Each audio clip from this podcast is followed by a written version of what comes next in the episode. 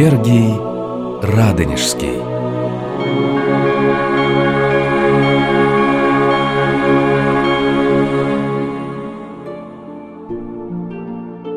Здравствуйте, уважаемые радиослушатели, здравствуйте, дорогие друзья. Я, Алексей Светозарский, профессор Московской Духовной Академии, продолжу вместе с вами цикл программ, который посвящен 700-летнему юбилею преподобного Сергия Радонежского. Мы оставили его одиноким пустынником в Радонежском лесу, покрывавшим небольшую возвышенность, которая именовалась горой Маковец.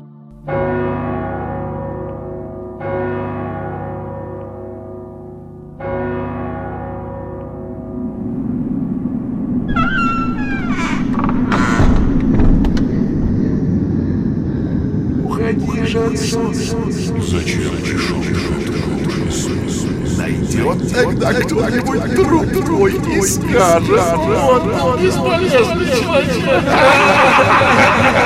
Боже, кто уподобится тебе?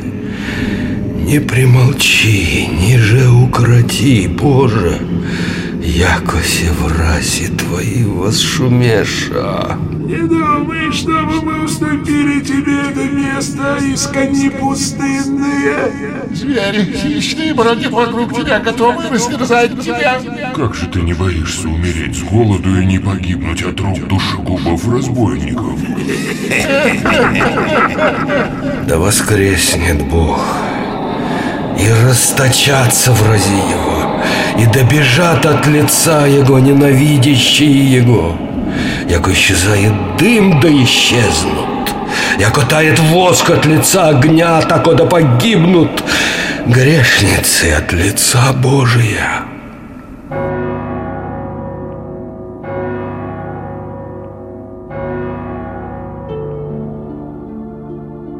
Помним, что все начиналось с маленькой избушки, в которой поселились Варфоломей, тогда еще не Сергий, до пострига, и его старший брат Стефан, достаточно быстро покинувший пустыню. И вот он ставит крест, келью, часовенку, церковь.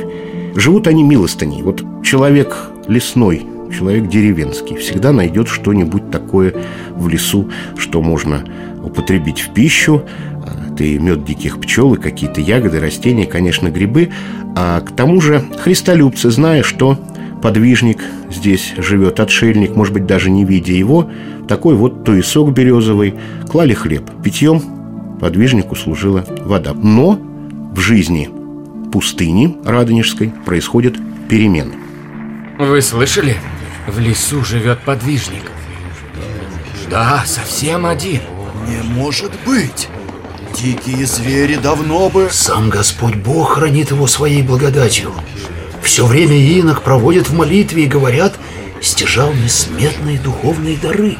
Я пойду к нему за благословением. Янута, я с тобой.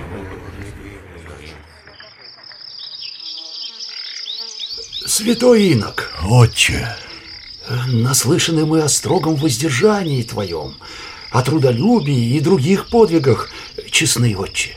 дивимся мы простоте и незлобию твоим. Благоговеем перед дивным смирением и чистотою душевной. Позволь нам жить подле тебя.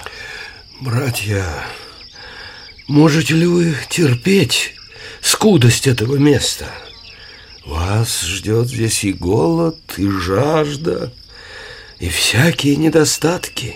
Все понесем при помощи Божией за твои святые молитвы. Только об одном просим, не удаляй нас от себя, не гони прочь от этого святого и достолюбезного места. Таким образом собирается 12 человек, число, а подобное числу святых апостолов, учеников Спасителя. На полянке уже не только церковь и одинокая келья, а множество домиков келий, совсем маленьких, тесных, как и подобает жилищам истинных иноков.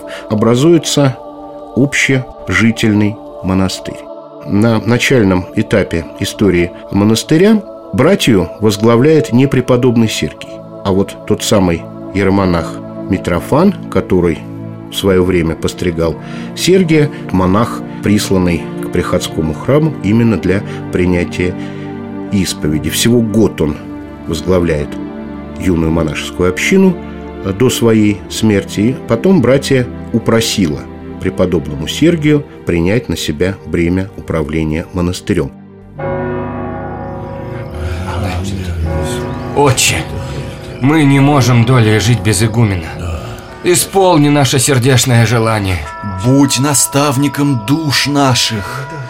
Братья мои, у меня и помысла никогда не было об игуменстве.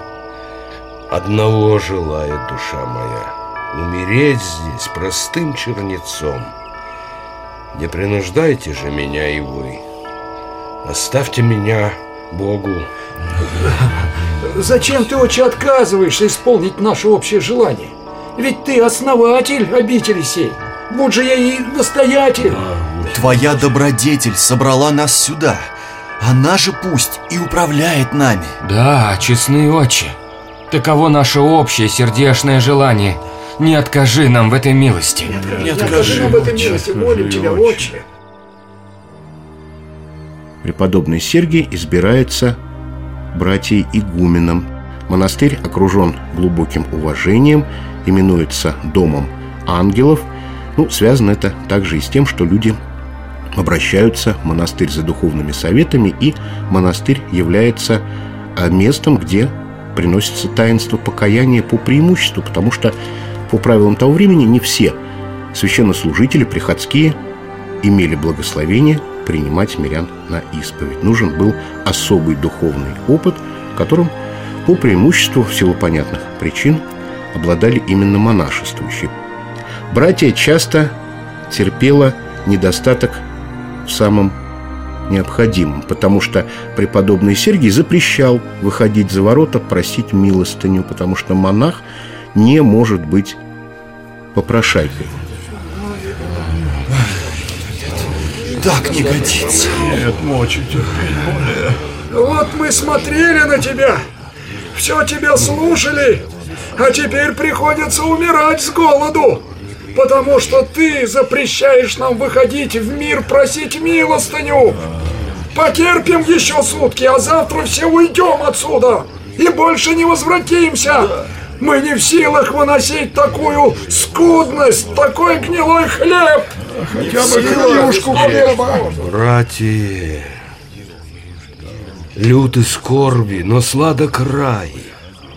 Болезненные труды, но вечная за них награда. Не поленимся, братья, потерпим хоть немного, чтобы получить нетленные венцы от Христа Бога. Я грешный верую, что Бог не оставит места сего и живущих в нем. Отче! Отче! Отче! Привезли много хлебов, благослови принять. По твоим святым молитвам они у ворот. Для того, чтобы не вступать в какие-то купли житейские, монахи защищались очень строгим уставом, который первое время существования неукоснительно соблюдался. Об образе жизни самого преподобного Сергия Радонежского, о его личности мы с вами поговорим в следующий раз –